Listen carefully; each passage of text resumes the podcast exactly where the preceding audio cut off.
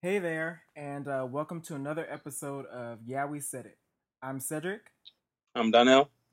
and it has been a week since the last and messiest major of 2018 came to a close.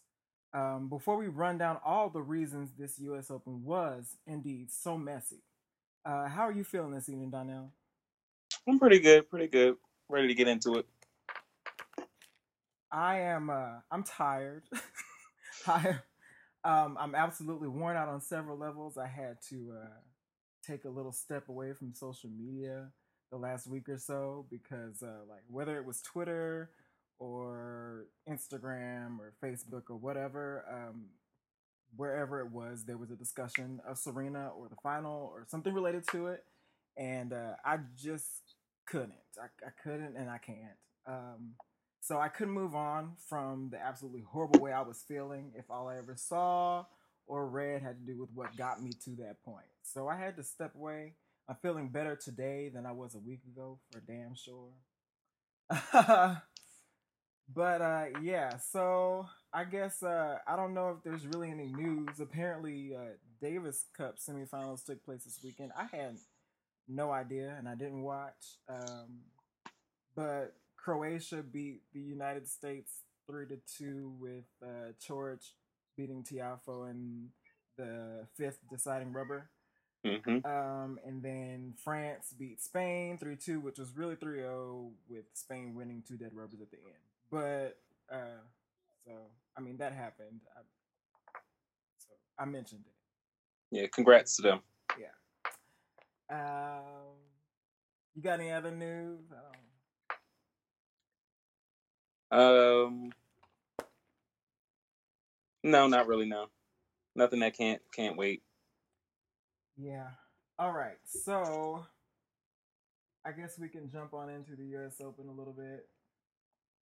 Um overall in my opinion, this event was garbage. Um, I agree. From the shady ass draw ceremony behind closed doors to the heat to uh, Williams versus Williams 30 being uh, their earliest slam meeting since the first one over 20 years ago. Uh, the umpires constantly overstepping their bounds. The camera angle at, on Armstrong at the beginning of the tournament. Uh, the folks who only watch a handful of tennis matches all year jumping in and saying the tutu was a response to what the head of the French Federation said about, I mean, just, you know, just trash. Um, but I, you know, I, we have to discuss it. So, uh, I don't know. I guess we can go with the men first. Uh, um, we did discuss Ferrer's impending retirement. Um, he was well, the impending career retirement, I guess I should say. Um, but he was actually forced to retire midway through uh, the second set of his first round versus Rafa. Um, he was never winning that match, but uh, it was unfortunate nonetheless. Yeah, especially considering this his last slam match. Yeah. Um, you know, but I guess we said goodbyes to him last time. We're gonna do it again. Um, Jack Sock won a match, which is shocking considering his 2018 singles season. His doubles is much different. Yeah, I didn't expect him to, to make it out of that first round. Man, never do. Um, what else? Shapo uh, defeating Auger-Aliassime by retirement. Um, he was experiencing irregular heartbeats or something to that effect. It was very, it was a little bit confusing, and I was watching live. Yeah, Um, but it was it was really sad to watch. He tried to calm himself down. He tried to get through it, and he just couldn't make it. So he retired partway through that third set, um, ending up in tears with uh, Denis having to you know comfort him. They're good friends. Um, so that that kind of sucked. yeah, it was that was it was tough to watch. But uh, he'll be he'll be here again. I hope so. I certainly do. Um, you have Wawrinka defeating Dimitrov, uh, which was also not very much of a surprise. Um, the loss, you know, and I thought, okay, well, you know, like uh, this is gonna hurt Grigor in the rankings, but it actually didn't. Uh, I looked, and Grigor was actually only defending second round points from last year, so uh, it didn't really. He actually went up one in the rankings because Kevin Anderson came down. So uh, yeah, it didn't really hurt him at all. But he's got a lot to defend this fall, so uh, I maybe he can find some semblance of form because it has not been that this year. Uh, that was it for the first round. There weren't any big surprises, at least in the first round for the men. No. Um, on to the second round. You have Verdasco defeating Andy Murray, which I don't, I don't know. I guess that's an upset, but not really. Um, yeah, yeah. Uh, that Yeah. match, the because the men got the the men actually got to use the heat rule for the first time at this oh, slam. yeah, Forgot about that. And uh, apparently during during their heat break in the, the Murray Verdasco match, Murray says Verdasco was getting illegal coaching in between.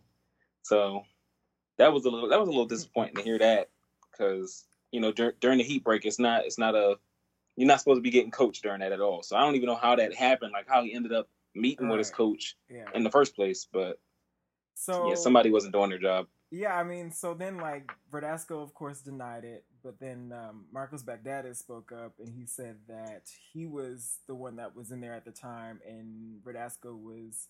He said Verdasco was okay because Verdasco said he was talking to Baghdatis's coach because Baghdatis was in there, but then Baghdatis said that he was he was indeed talking to his own coach, but they weren't discussing the match. I don't know. It's just uh, know, Mess. a- it is a mess. um, uh, I guess we don't have to go into Nick Kyrgios's tweets about that. Um, we have Medvedev defeating Tsitsipas, which uh, I don't know. I It was didn't- disappointing. Yeah. I was disappointed. Very disappointed. Because uh, Steph didn't play very well at all in that match. I was surprised he won that third set, but yeah, because he he just didn't get it. And even you know even if uh, Tsitsipas would have won that second round, he wasn't getting past George because Borna was playing very well. Well, there goes that. I didn't watch. Um, I was hoping to see the George Tsitsipas match in the following round, but yeah. Um, I don't know, but Medvedev is they're all like around the same age, right? Is he? I I so. honestly felt like Medvedev was like old. I was okay. So there's a different Medvedev that was old, but he's retired. I'm pretty sure. Oh, okay. maybe I Yeah, this guy's 'cause I've 22 years old. before. Yeah. So, yeah, he, he's a young dude. Maybe I shouldn't say he's retired. I've retired people on this show before, and they're not. um, but I haven't seen his name in a long time. Um, I don't know. Yeah, it's you know, but there's still the rest of the year, so maybe he'll do something and do better next year at the majors. Yeah. Um, the interesting second round match was Kyrgios defeating Herbert. Was not interesting because of the match itself, but interesting because of Mohamed Lahyani, who was the umpire for the match. Um, at six four three zero for Herbert, Lahyani stepped down from the chair to have a pep talk with Nick. Um, It was weird. yeah. So my question for you was: Does the issue lie in Lahyani stepping out of his chair, simply giving the pep talk to begin with, or both? Uh, I don't. It's hard. It's hard to tell. A lot of people, because I, I think um a lot of people had said the right thing. I think it was Jon Wertheim who said uh he had the right intentions, but he just kind of he really shouldn't have done it. Like he he shouldn't have gone shouldn't have gone about it like that. At least Eh, I guess he could have said something. He optics wise, he definitely probably should have stayed in his chair, and I guess he could have maybe said something different or had a shorter conversation with him because you know he got down and it was it was rather lengthy when he was when he was speaking to him. So it was kind of it it didn't look right. I didn't see it as that huge of a deal like a lot of people made it seem, Right. but it just it it wasn't it definitely shouldn't have been done. It should it shouldn't have happened like that. And I I can, I guess I can understand how some people say it was coaching, but I didn't I didn't look at look at it that way initially. Um, I had a little bit of trouble caring that this happened at all. Um, I don't know. Like I can see, I can see the issue with it, and I can see why it was um, a bad move and an overstep. But I don't know. I just, I don't. For some reason, I couldn't make myself care that it happened. I, I don't know. Um, but to me, it seemed like um, it seemed as if maybe this was something Lahyani had been wanting to say to Nick for some time. Right. He hadn't been afforded the opportunity. So he wanted to take a moment to encourage this young player who often only has negativity thrown at him, uh, albeit a lot of which is no one's fault other than his himself. But right. um, I don't, I don't know. It's just like when is the right time to do this? Is it randomly in the hallway or the locker room? And then, you know, perhaps he alienates and upsets Nick um, even more because now it's not even about a match that had taken place, but he just says it to him. Is it is it after Nick has continued throwing the match and inevitably loses to Herbert, or I don't like should he have just kept it all to himself? I don't like I don't know. I, I see I see that it's an overstep, but I don't know when else he would have had this opportunity to say this. Right. If it was that important to him to say. And for like for a lot of the players, like Lahyani seems to be more one of the more popular umpires. Um I know he is for fans too. So it's kind of like I don't know. I guess I probably I guess I probably would have had a bigger issue with it, like had he actually been saying anything about tactics or whatever. Right, but right. all he what he all he was really telling them was to like you know start giving a shit, you know, cause just I like you know try out here, Right. and he he started to, and he ended up winning the match. My my whole thing is like uh, people are complaining because you know Lahyani talked to him and made him start actually playing in the match. It's just like his his tanking makes things look bad, makes him look bad, Right. and when he actually starts trying, if the other if the other guy can't beat him when he's actually trying to play, then I mean, whose fault is that? You don't you don't you can't really blame Lahyani because he told you know he told Nick to actually start giving a damn. You know he started he's and you know started giving a damn and he ended up winning the match. Like if everybody couldn't beat him, can't beat him when he's playing his good tennis, then I guess you probably didn't really deserve to win the match anyway because it was just being handed to you. Well, we said it. Uh, ultimately, uh, Nick won the match, and Lahyani received no penalty, being allowed to continue officiating during the tournament. Um, Yeah, I think they threw him on doubles though for like the rest of the event. yeah, I definitely didn't see him on other singles match. Nah. Um, and third round, so all of this led up to uh, what turned out to be a very anticlimactic straight sets win for Roger Federer over Nick Kyrgios in the third round. Um, Yeah.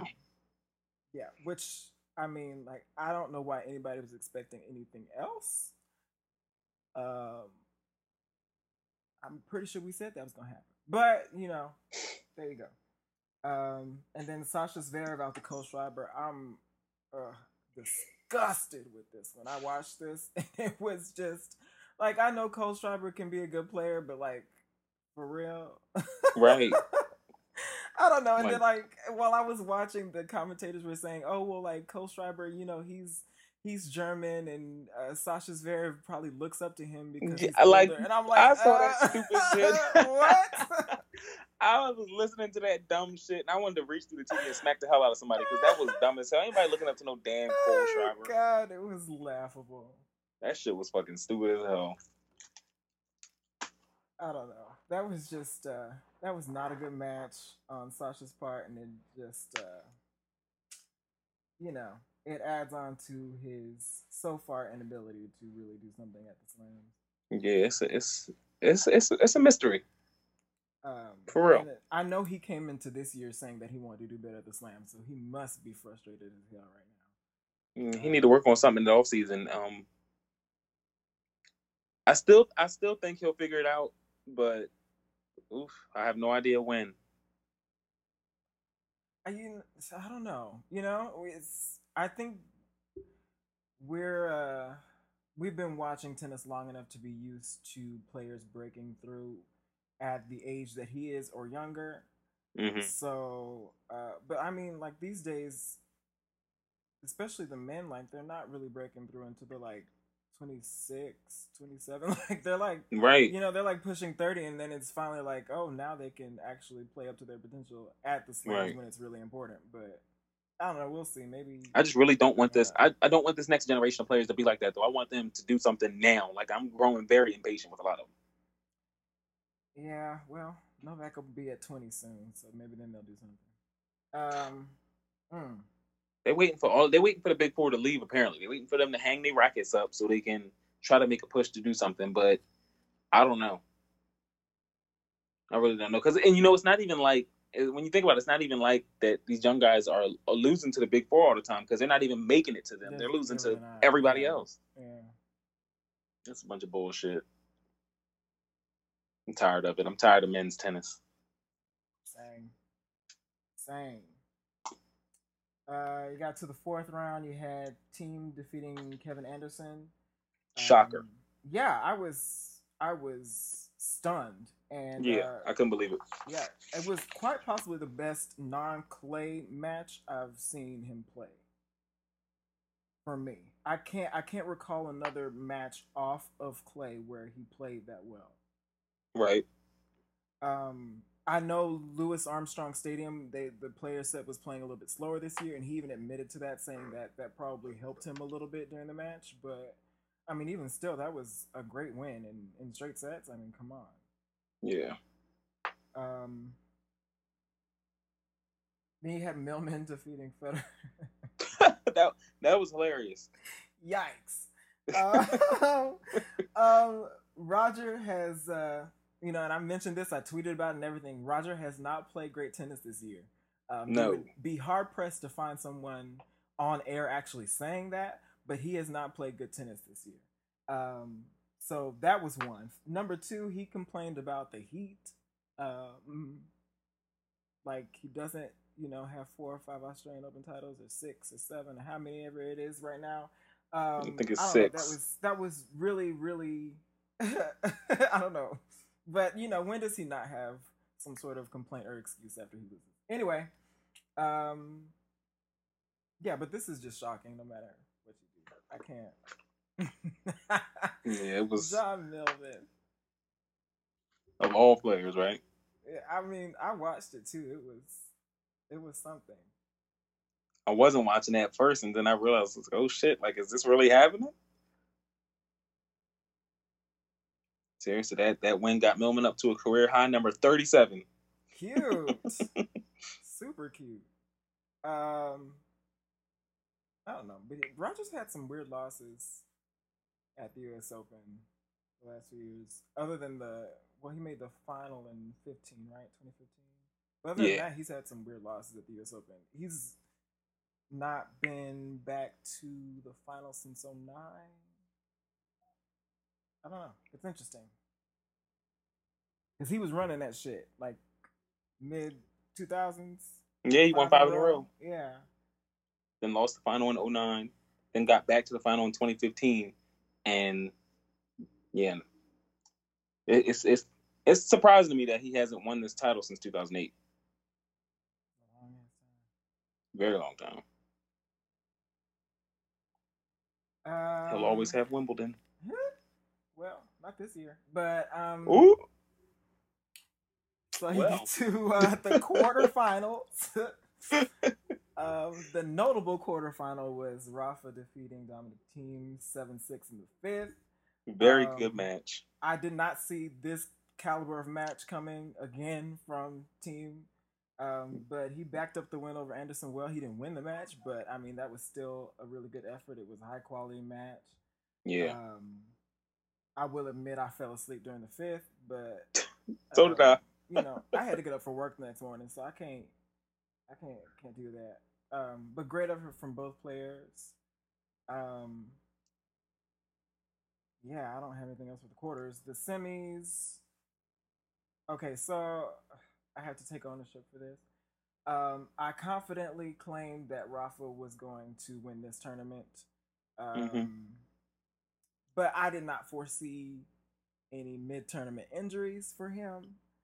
So uh, yeah, the he played some really long matches, some really high quality matches against tough players, and that ended him up with a knee injury, and he had to retire.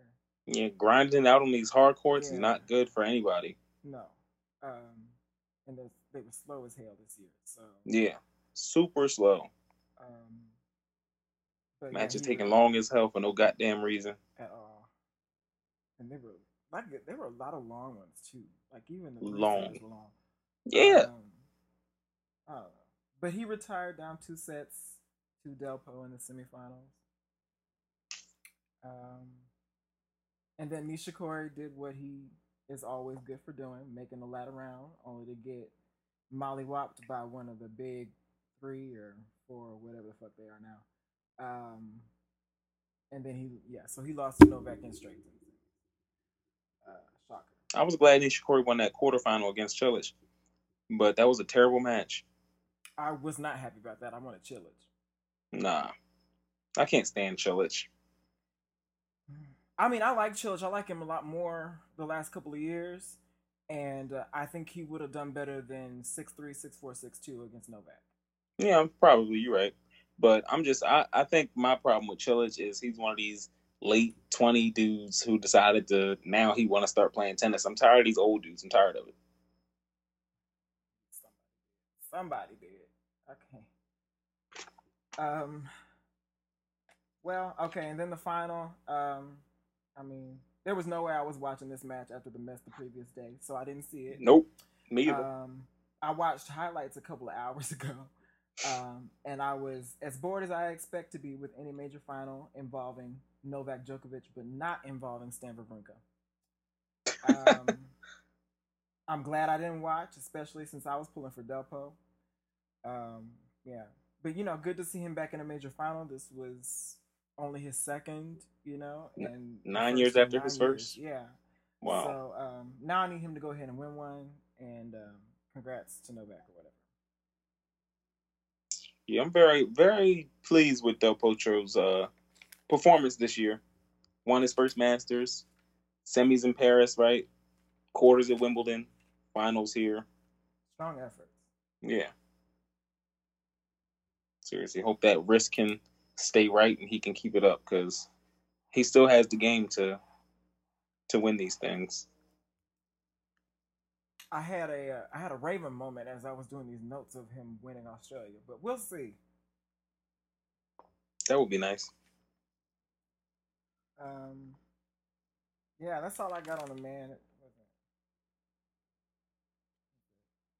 Yeah, that's about it. On to the ladies. Uh, early rounds we had Halep out to Kanepi in the first round. Um, I did mention their previous meeting on the last episode, which was a 7 6 in the third in Dubai from a few years ago.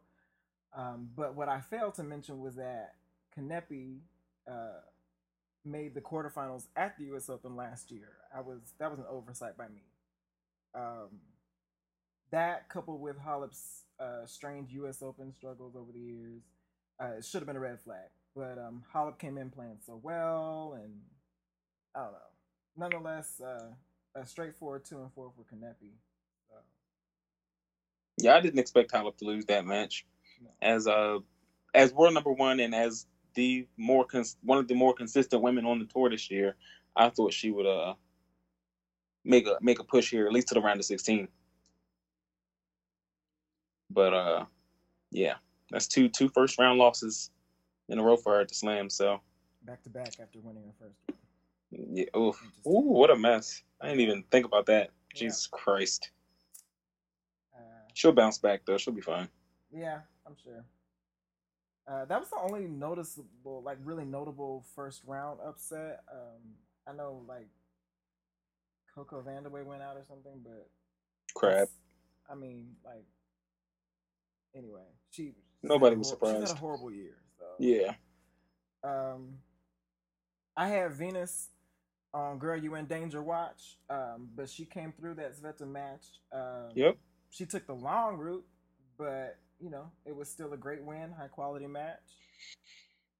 Um, Okay, and then you had Muguruza out to Muchova. But uh, that was a second round match. Um, so no majors for Garbiñe this year. Uh, and terrible efforts in all of them, pretty much. She's not been a good year. No. At all. French Open semis, and that's it. I think she she won one title this year. Yeah, it was in April. Yeah, uh, she won an international in April. Oh well. Um, let's see. You had Makarova defeating Goerges. That was uh, second round. Second round. Um, let's see. And then Vika rolling over Gavrilova. That was also second round. But then she did all that only for Sloane to roll over her in the third round. That was a pretty good third round match, though. Straight sets win for Sloane, but it was pretty good. I did not watch because I knew what was going to happen. um, oh, before we get out of the early rounds, the Cornet match is one to mention. Her oh yeah, she, she, did go out in the first round, um, but she received a code violation for changing her top on court.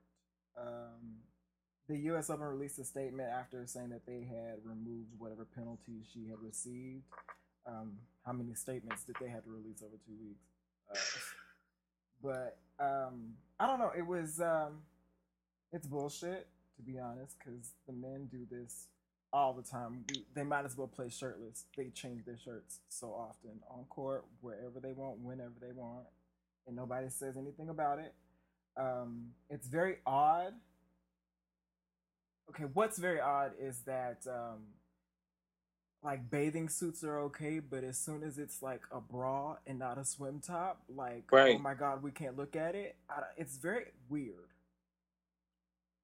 I don't know because and it's a sports bra, sports bra, yeah, yeah. Like I don't, I don't know. And sports bra is covering up more than a regular bra, right? more than a bikini top. Uh, very weird. Yeah. Um, but she she handled it well in press, and uh, especially even in like somehow like managing to bring up like Serena and saying like that was actually a worse situation. You know, like I still thought I mm-hmm. thought that was mm-hmm. pretty cool. I'm not about to stand for her or anything, but that was pretty right. cool. Um, yeah, so you know, hopefully there's some. It it opened up a little bit of a discussion, so that's something good that came out of that dumbass umpiring situation. Um, you had Carlos Suarez Navarro taking out Mladenovic, Garcia, and eventually the Doper in consecutive matches. Absolutely hilarious that match was so funny. Very proud of Carla. Very proud. Yeah, for real, for real. Um, you had Cibulkova taking out Kerber in the third round. That's y'all's little Wimbledon champion. I keep forgetting she won Wimbledon. I mean, it's very forgettable. Yeah, she ain't done shit else this year, has she? No, and probably won't. Sabalenka defeating Kvitova in the third round. Uh, yeah.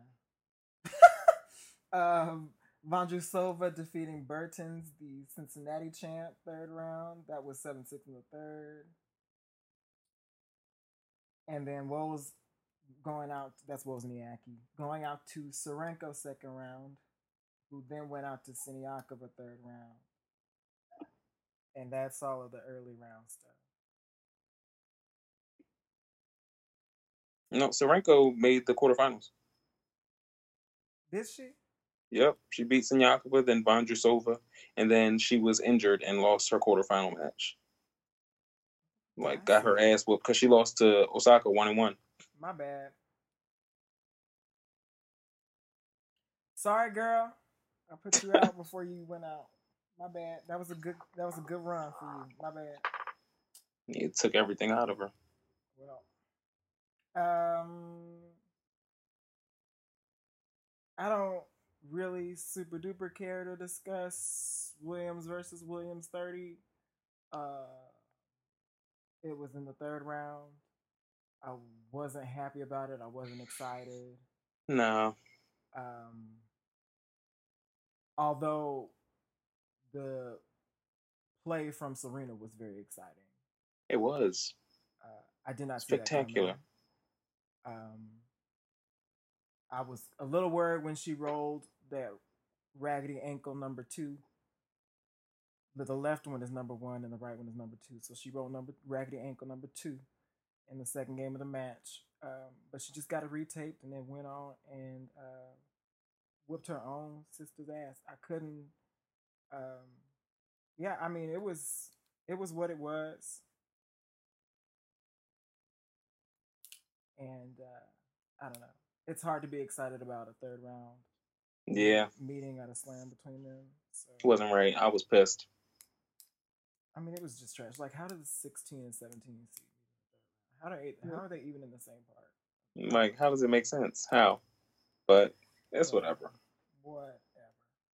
Um, also a little bit disappointing just for Venus because she, although has she's had a pretty trash season and was injured coming in, like to get those two really good wins over tough players, only to meet up with the system that they're around. So that's mm-hmm. um, I don't know. You go into the second week, you had uh, Sevastova defeating Svitolina fourth round,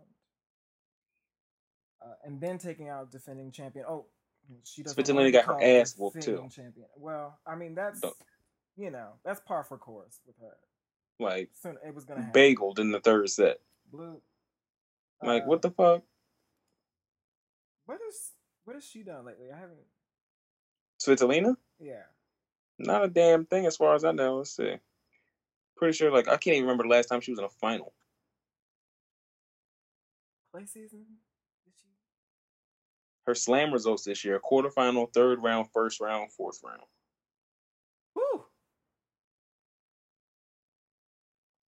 She's still top ten though, I think. Well, it doesn't take much. No, you're right. Yeah, three titles this year for Svitolina. The last one in Rome in May. Okay, see, I knew there was a clay quarter in there. Okay. Well, then Sevastova went on and beat the. I can't call her defending champion. She didn't want to be called that. But that was the, so dumb. The girl who won last year, Sloane Stevens. Uh, that was uh, retarded. Oh my god. Yeah, two and th- I think she was just deflecting pressure, honestly. Yeah, that's that, that's exactly what she was doing, but it was stupid and didn't make any sense. And it didn't work either. No, it didn't. Maybe she'll learn from that. Yeah, she did. But she, I'll give her props though. She did. She did well to make the quarterfinals, especially considering really well make the quarters. Especially considering how most of these these new girls do, who you know when they win their slams. Uh, you know, Ostapenko lost in round one right. and defending in Paris this year. Muguruza was defending Wimbledon and she lost in round two. I thought she would do better. I thought Muguruza would do better at Wimbledon, considering the fact that she's won a slam before. You know, she's been in this defending position before, but yeah, nah, apparently not. She's very uh Kvitova-ish. You know, like if she yep. gets on if she gets on a run, she can beat anybody, but just don't know when that run is coming. Yep. Definitely see that. But you know, props to Sloane. I think she'll um I think she'll continue to play well for the rest of the year, do well in uh in Asia. I think so too. This is by far her most consistent season. She's done well this year. Even with two first round slam losses. Oh.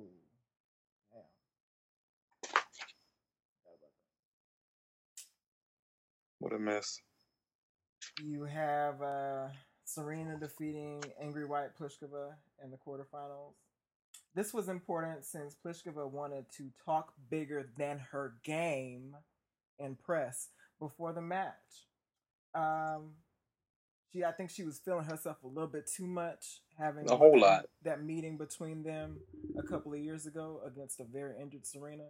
But you know, uh, she she got actually it, it should have been even more of an ass whooping to be honest. But you know, Serena was nice enough to give her seven games. Yeah, that it was a it was a good fight from Serena to uh, kind of gather herself and steady herself in that match to to do what she needed to do. And not um, not one grunt, no yells, no nothing. It was very petty, very very Libra petty. Yeah. the commentators were saying throughout the match, even even while Pliskova was winning, they were talking about how uh, she seems to be bit a bit in a bit of a decline, like with her serve and the power on her uh, her her shots and stuff like that. He says she's not really hitting as many aces as she was uh, last year or the year before, and she's not really hitting the ball as hard at all. And it's kind of surprising to me as some because she's somebody who's been you know healthy as far as we know for the past several seasons. She hasn't been out with you know injuries or anything like that. So for her to be, I guess, losing her serve a bit is kind of weird. Did she get married? I think she did. Yes. Hmm. She to me, she seems like the type of girl that would just up and retire. Like, oh, I'm I'm good. I'm done now. Yeah, in 2016 when she was when she was winning and when she made her first uh her first slam final and then it, there was last year I think she was she she made the number one last year, right? For like eight weeks or something. And uh, yeah, because I think she's pretty sure she was top seed New York last year. And there was a lot of talk about her being like the future, and she's going to be somebody who could be, you know, consistent and keep doing this and winning and all this kind of stuff. But yeah, that that proved to be very I mean, wrong. Honestly, just hit her a slice. Like she ain't gonna get down to it. I, nope. That's frustrating. For real, for real. She hasn't had a really a very good year at all this year though. Quarterfinals in Melbourne, third round in Paris, fourth round Wimbledon, quarterfinals here, and one final this year in Stuttgart. That was in April. She won it, but still honestly, that's not a terrible year for her. I mean, I think we put too much on that finals appearance a couple of years ago because she hasn't been able to replicate that at any point. So, uh, you know, a couple of quarterfinals or fourth round, that's that's cute. Um, I don't like see her winning slams. So. Me either. That's cute enough. Uh, yeah, and then we have you know the semis. Those happened. Both of them straight sets for the finalists. Um, okay. Well, I have some notes about the final. I'm not gonna say a whole lot. Oh, I'm lying. I am. Um. Okay. So I have three points about this final. Number one, I believe that what Carlos Ramos did was somewhat planned and fully intentional. Um, he wanted more than some type of medal or something during the trophy ceremony. Uh, he wanted his name alongside history. He knew exactly what he was doing. He knew that there'd be an opportunity for a coaching violation, and he knew how things could spiral from there. Uh, he's been called much worse than a thief by some of these men by some of these men and did nothing in response. But this time, during a major final involving the most polarizing and famous figure in the sport, as she chased history at the tournament that comes with the most emotional baggage for her, decided that this was too far. Uh, and then he actually acted as a thief, which is, you know, irony. Uh, not only by stealing a game from Serena, but stealing moments and headlines from both players. Huh. Okay, number two, it's not lost on me that this started with another mm. man, Patrick Mouratoglou. I do agree with him in saying that all coaches coach from the sidelines and that coaching and racket abuse violations need to be reassessed. But this began with him. For all the media savvy and coaching expertise he claims to have, he should have known that because all eyes would be on Serena, they'd also be on him. He mm-hmm. continuously mm-hmm. speaks of Serena's ability to problem solve and how much he trusts her, but all of that somehow disappeared on this day. What occurs between he and Serena from here is their business, but I will not be forgetting this or how he's inadequately prepared Serena for consecutive major finals this year anytime soon. Hmm. My last one, and it's short. I love Serena. I love Naomi. They both deserved better. Uh, the the way Serena handled the trophy ceremony and the way they both handled the press and everything after was perfect. Absolute um, brilliance. Yeah, I'm I'm comforted by the fact that they'll both have more opportunities on the biggest stages in this sport in the future. Um, and hopefully without some white man skipping in and fucking it all up. And that's all I have to say. Thank you. Yeah, that whole that entire situation was a complete and total mess.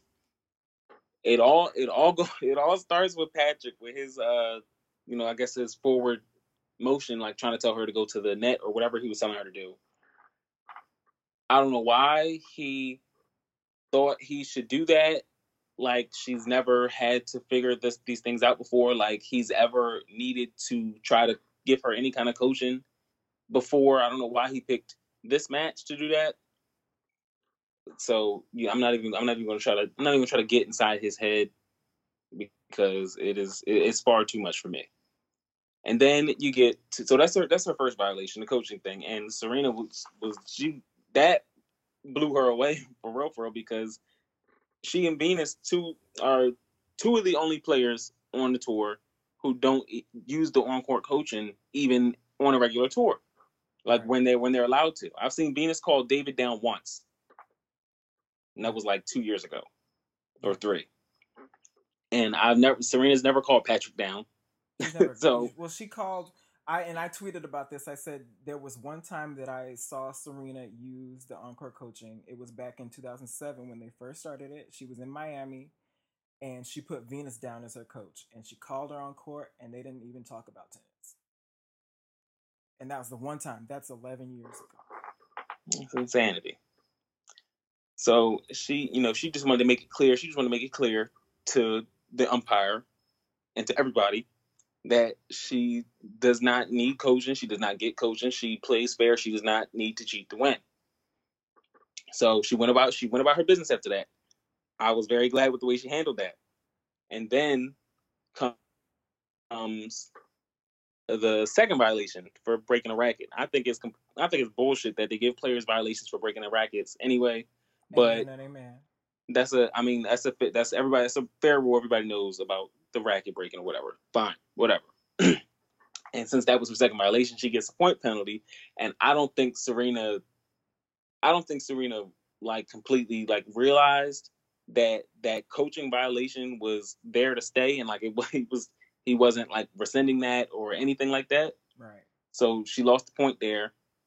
That I guess that you know that's that ticked her off a little bit. You know, losing a point in the slam final, I can understand it. But you know, moving on. Then she's still talking to him about whatever the you know about you know her her grievances. You know, she she wants an apology because he's insinuating she, she's a you know cheater. So she felt she told him to apologize. She and she one thing I specifically heard her say was to make an announcement that she didn't get coaching. And I think I really think she was thinking about her image and how she looked towards the fans in the stadium and also to her opponent. She doesn't want anybody to think that she's out here trying to cheat to win and she couldn't let it go. And then we get to the thief comment. And I heard I heard her, you know, you hear her call him a thief. She's walking to the chair. I laughed at it because it was hilarious. And then she gets docked for uh what was it, verbal abuse or whatever. and that that blew my mind. I couldn't believe because I, you know, know I know that the next penalty is a game penalty, and it's like, hold on, like, is he really about to give her a game penalty in a slam final at this stage of the match? Like, he gave her a game penalty and put Osaka one game away from the championship. Mm-hmm. That it was it was completely uncalled for, and I think most most people in tennis agree that it was completely uncalled for because in, mo- in most cases, for any kind of violation other than the, the racket abuse, you get a soft warning beforehand. Right. Even with the coaching violation, the umpire will say something like, "Oh, I saw your coach doing this. You know, next time, you know, you'll you'll get a penalty, whatever." And if you know they're the players constantly going at the umpire, they'll let them know, "Look, if you keep it up, it's going to be a code." None of that, none of that took place in this final. He just jumped straight into the violations, and the game penalty is the one that really it really it really set it off, and that I knew things I knew things wouldn't get better after that. And um it was I don't it's still I don't it's still hard it's still hard to process when you think about it because it just doesn't make it doesn't really make any sense that he would just dive straight into that like that. But then when you and then when you when you sit back and you really look at it, you just got to remember it's Serena Williams. Serena Williams is held to a higher standard than anybody else in tennis. Anybody else. And I, I don't want anybody to try to argue with me about that because everything she does is under a microscope. And that's why when you know going looking at it, I don't think it's I don't look at it as a woman thing, just a woman thing. I look at look at it as a Serena Williams thing because if it was a, if it was another woman, I don't think it would have gone the same way at all.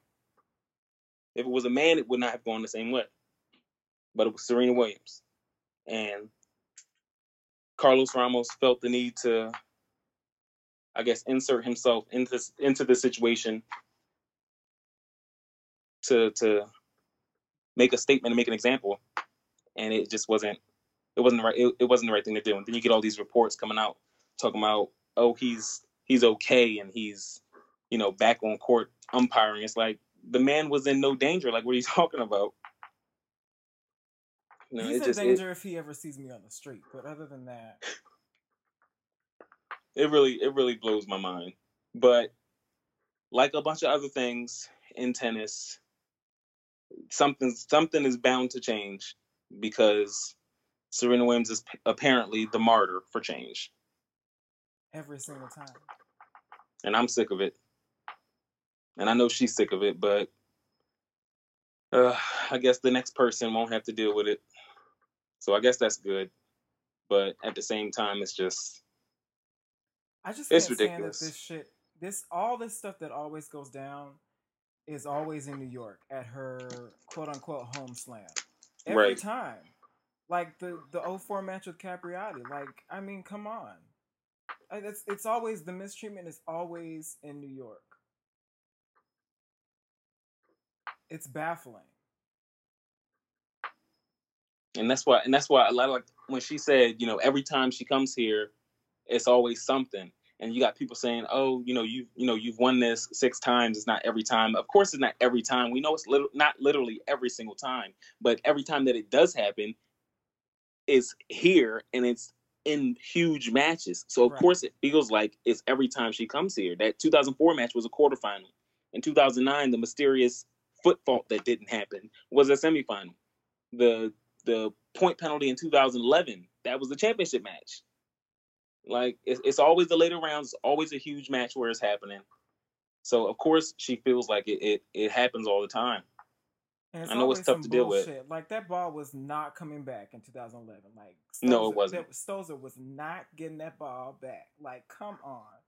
And at the same, and even then, I figured they would play a let instead of the point penalty in that match right there. Like, yeah, it was, it was, it was a lot, especially considering because the chair that day was Eva Asderaki, I believe, and she umpired Serena's first round in Paris in 2012, the following year, and oh, Uh, Razzano was doing a bunch of call like a bunch of screaming and yelling like I guess she was cramping like in that match and they kept right. replaying points, replaying right. points, replaying yeah. points. She wasn't getting point penalties at all in that match. Right. Like she should have been. They just kept replaying points over and over again. Mm-hmm. So that that right there just that flashed me back to the 2011 final and it just was like it was, it was a lot. But it's always something. And she always finds a way to come out on top of it all. So I commend her for that. Serena was, won't be here for very much longer. Yeah, I was. We got maybe was, two two more years left. Oh Lord. Maybe. Oh Lord. Um, I was I was glad when she, uh, you know, she was accepting her plate or whatever, and she said like maybe I'll be back next year. I was so glad when she said that. Yep. Um, I want them to shake in their boots. I want I just I want apologies. I don't want no little uh, statements and shit. I want like actual formal apologies. Um, I want one from Carlos Ramos. I want one from the U.S. Open and the USTA. Like I was literally like last weekend, like I was just sitting there on Sunday, like thinking about all the ways that I don't want to give the USTA my money anymore. Like like trying to figure out how I could still play competitive tennis and not give the USTA money. I I was just it it really all all of it the whole situation had me really really in a different state of mind. And I just I don't know. And then I think about like how she, you know, they're they're the ones that gave her the biggest fine in the history of the sport. Mm-hmm. Like I mean, I don't know. I'm just I'm tired. At one point, I thought to myself, they should have her and Venus should have just uh, did a final bow after 2017 Australia and and chucked up the deuce because I am I am tired, tired of, of this shit. But you know, anyway, Yep. But um, congratulations to Naomi Osaka. absolutely, congratulations. She played. She played a very. She played a very good match. she did. She held her nerve, which surprised me a lot. She's doing very good on her mental game. That girl don't have no nerves. She just hits. Woo. but it was it was her it, her uh her two weeks was very very impressive, and um, I'm very proud of her, and I see I see huge things for her in the future. Huge things. And she's still so respectful. Like she's not getting the big head about these wins over Serena or these titles or anything like that. She's just like she's like, I'm here and I'm winning, but these are still legends and I don't know, like she's just really great. I love her. Yeah, and the, the the media they keep asking her about you know what she thinks of Serena, and like I they they want her perception of Serena to be changed so so badly, but Mhm. They do. she keeps trying to tell him like "Mm, I don't. She she doesn't feel any type of way against about Serena. You know she's been a Serena fan for her entire life. She know how that woman operate. Seriously, and the during the trophy presentation, she I'm glad she I'm glad she told everybody what Serena said to her. Um, while they were on stage, you know, in the mid in the middle of all that booing and stuff, because I know I knew Naomi thought that the crowd was booing her when they started Right. getting really when they started getting really loud and she pulled her visor down over top of her face. I started feeling terrible. Like I, I wanted them to stop, even though I knew what they were booing for. Right. So I'm I'm glad uh, Serena said what she said to her because it, it, it made her you could tell it, it made her feel a lot better. And uh, that trophy presentation was that's one for the history books, but it was it was a mess. Yeah, I was crying during the presentation. So I can't Seriously, everybody was mm-hmm. crying. Serena was crying. Naomi was crying. The crowd was booing everybody. Ugh. It was it was a lot. Seriously, hopefully this Asian swing is drama free. If Serena even shows up, Whew, I was gonna say I probably won't even be watching. I. I hope she plays. I do want her to play. I just don't know if I'll be watching. uh, I definitely want her to play though. She needs the matches. I would like to have a title this year. That would be nice. Yes. So I want a trophy. I want more points because I want a better seating for her in Australia. Yeah. Yeah, I want her to. I I- I want her to play and snatch these points up for real. We'll see what she does. Uh, oh, not bad. Okay, because I was gonna look at. Hmm. The poor singles race and see. Okay, so she's at. Oh, she's not even low. She could still qualify for the year end championship. Yeah, Well, get us a cute uh Beijing title and let's let's get to getting. Cause she's not tired this year and she could snatch all the top girls at one time. It would be great. We'll see. We'll see if she plays. I saw something about some sort of exhibition with her and Venus this weekend. I didn't. yeah. They they did something this weekend. Yeah, I'm avoiding. I just found out about it today. Yeah, And they played today. that's cute. I know Venus is uh Venus is definitely she's playing. I think Venus is playing Wuhan. She took a wild card, and this is for her. This is like a last ditch effort to save her ranking because those Singapore points are going to fall off, and she's going to plummet. Well, I told her to win Wuhan this year, so she better go ahead and do that. Yeah, she better because I, I'm pretty sure, like as it stands right now, once those points fall off, I think she'll be like out of the top fifty. Good God Almighty! And who's trying to climb back from that? Yeah, for real. Oh. Yeah, she gonna have to do something. She normally, when she does play in the fall, she normally plays pretty well though. So hopefully she can cap it off with a little bit of better play. Yeah, and then hopefully she get a she can play uh, Zhuhai. They still do that, right? They do. Yeah, maybe she can go there and snatch some points from those girls. I I just want a title for her too. She been trying to get title number what fifty for Yes, for two damn years. Oh my goodness. Her last title was in 2016.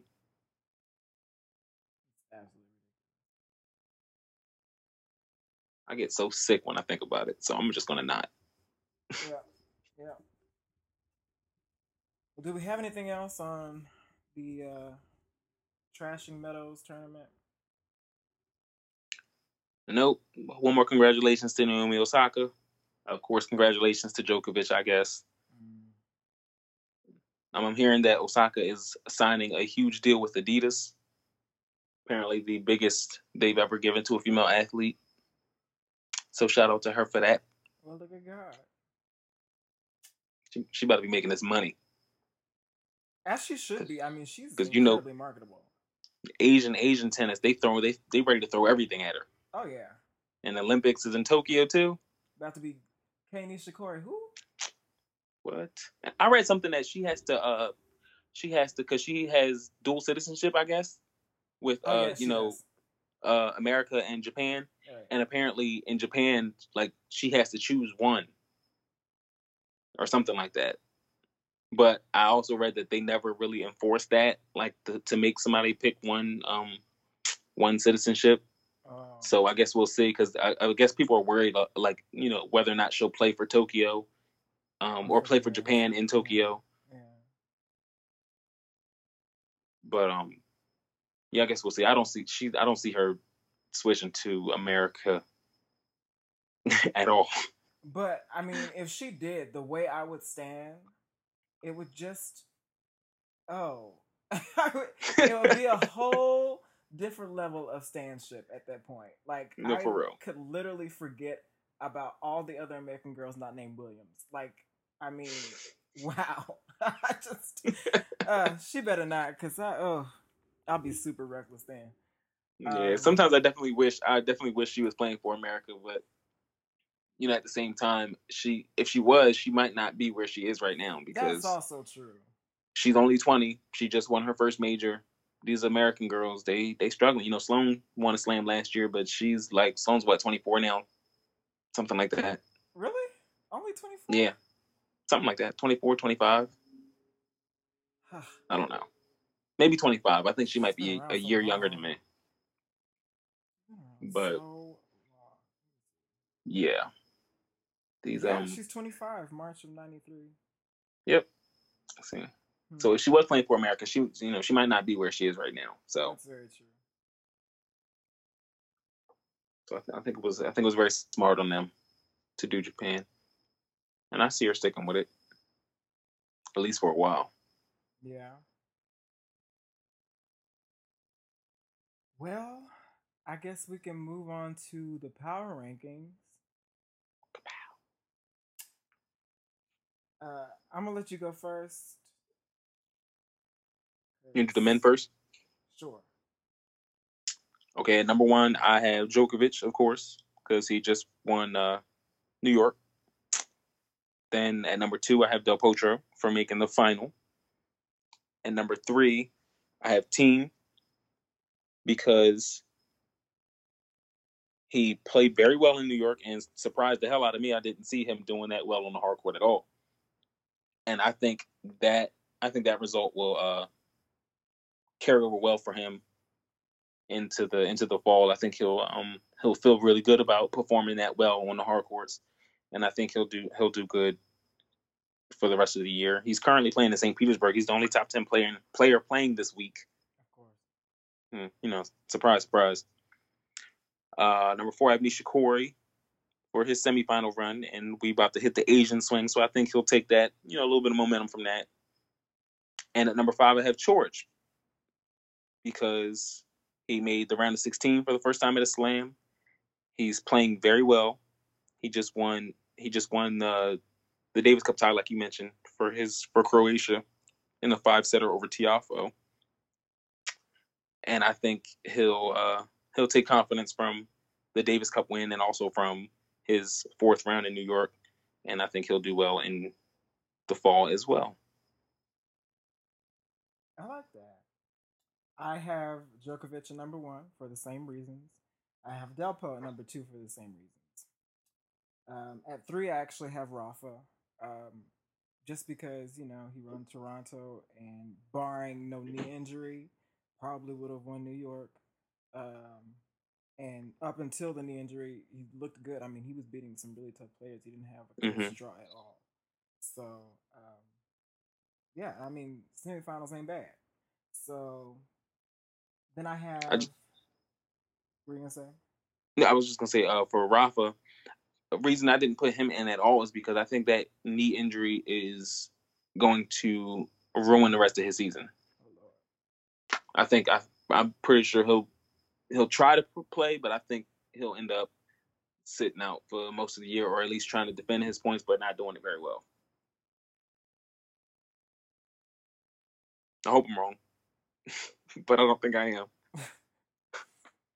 um, I have Thiem at number four with that great run that he had, and then I have Nishikori at five for the same reasons you put him at four. yeah. Cool. No, the women. Uh, Osaka number one mm-hmm. for her great run in New York, only dropping one set en route to the title. Uh, Serena at number two for that final, of course. Um, didn't end the way we'd like like it to, but you know, I think she's uh she's well on her way. Like she said, she's still just getting started. Uh, number three, I have Sloane for that quarterfinal run because, you know, to be honest, I wasn't 100% sure she'd make it there, but she played well, did well to, to, to make it there, defending a good bit of those points. And I think she'll, um, going into the Hogwarts, I think she'll do pretty well in the fall too. Uh, Madison Keys, because she's, her year has been a little weird, I think. Semifinals in Paris, semifinals here in New York but she hasn't been back to a final since the U.S. Open last year. So I, I think she, I think she'll do better in the fall. You know, as long as she's still healthy. But at the same time, I could be very wrong because she kind of seems to only do well when Lindsay is with her, and Lindsay's not going to be with her in the fall. I don't. So, okay, so what's happening with that? Is it just like a, at the slams thing? I don't.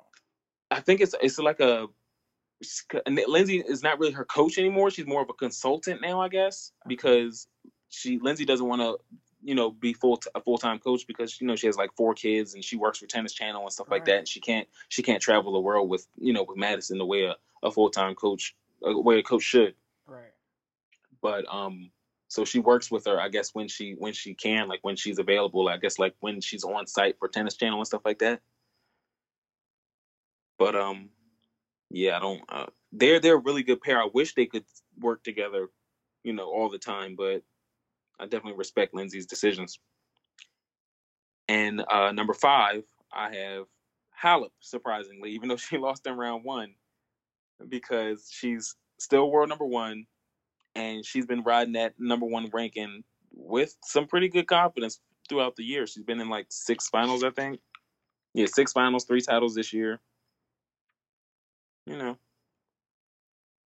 she she I think she did. Uh, I think she'll do good in the fall. Yeah, I mean, clearly smaller tournaments, taking, less pressure. Nobody's taking number one from her until Serena takes it back. I guess. Yeah. Hmm. Once again, our one and two are the same. I have Osaka at one and Serena at two. Um, I actually have Sevastova at three. Um, she had some pretty good wins, including over the um, blank blank Sloane Stevens. Um, yeah, and then I have Keys at four. I agree that it's been a, an odd year for her, um, but you know to get back to the semis was pretty good. Right. Uh, I did not quite enjoy the way she performed in that semifinal. I, No, that was that was play well at all. piss poor. but uh, you know, to get there was good. And then I actually have Sloane at five because you know we mentioned her making the quarters is actually a pretty good effort for defending champion in this WTA climate. So those are my power rankings. And I just looked at something. I'm pretty sure we've been saying Halep lost two slam first rounds this year. She actually only lost one. I was in New York. She lost in the third round at Wimbledon. I did think I thought it was the first round for a while, but I just looked at it and she lost. I'm pretty sure she lost to Shea Sue in the third round. Well, uh, the fact that that was believable says everything we need to say. Yep. Um, anyway. um, okay. So I guess it's time to mention our social media presences. Um, follow us on Twitter at Hold Your Ponytails. Um, you can follow me on my personal Twitter at Hey Seti Baby. I'm at I am Nels. Um, we're on SoundCloud and YouTube at Yeah We Said It. Uh, please always remember to rate, subscribe, and review on Apple Podcasts at Yeah We Said It. Um, you can find us on Spotify at Yeah We Said It. We out here, okay? Um, I don't know. Anything else you have, Donnell? Uh, not really. I I want to say I'm kind of looking forward to the fall tennis, but at the same time, not really because it's in Asia and the time zone and my sleep is it's a lot. Mm, But we'll get through it. Yeah. Well, um, I guess that's all for us. Um, we will say bye for now, but before the episode ends, please listen to a very important letter from our friend JJ. All right, until next time. See you later. Bye bye. Bye. Dear Black Twitter, aka Serena's Army, aka the Serena Squad, on behalf of Serena's Army, I would like to formally issue a cease and desist letter. I understand that you're coming from a good place. Let me stop. I'm lying. I know most of you are just showing support for retweets and likes or it's the new wave, and it's working for you, but those of us in the trenches are tired. The Serena Squad only shows up for the big stories, the catsuit controversy, whether Serena should be seated, or the latest umpire incident. But the real army is on the front lines daily because Serena's character is attacked daily. And not just by the Cheryl Orphan trolls, but by the so called tennis media, especially one journalist, and I use that term loosely, who's only fit to be called Grimace. So while we appreciate the occasional help, it would be even better if you knew what you were talking about.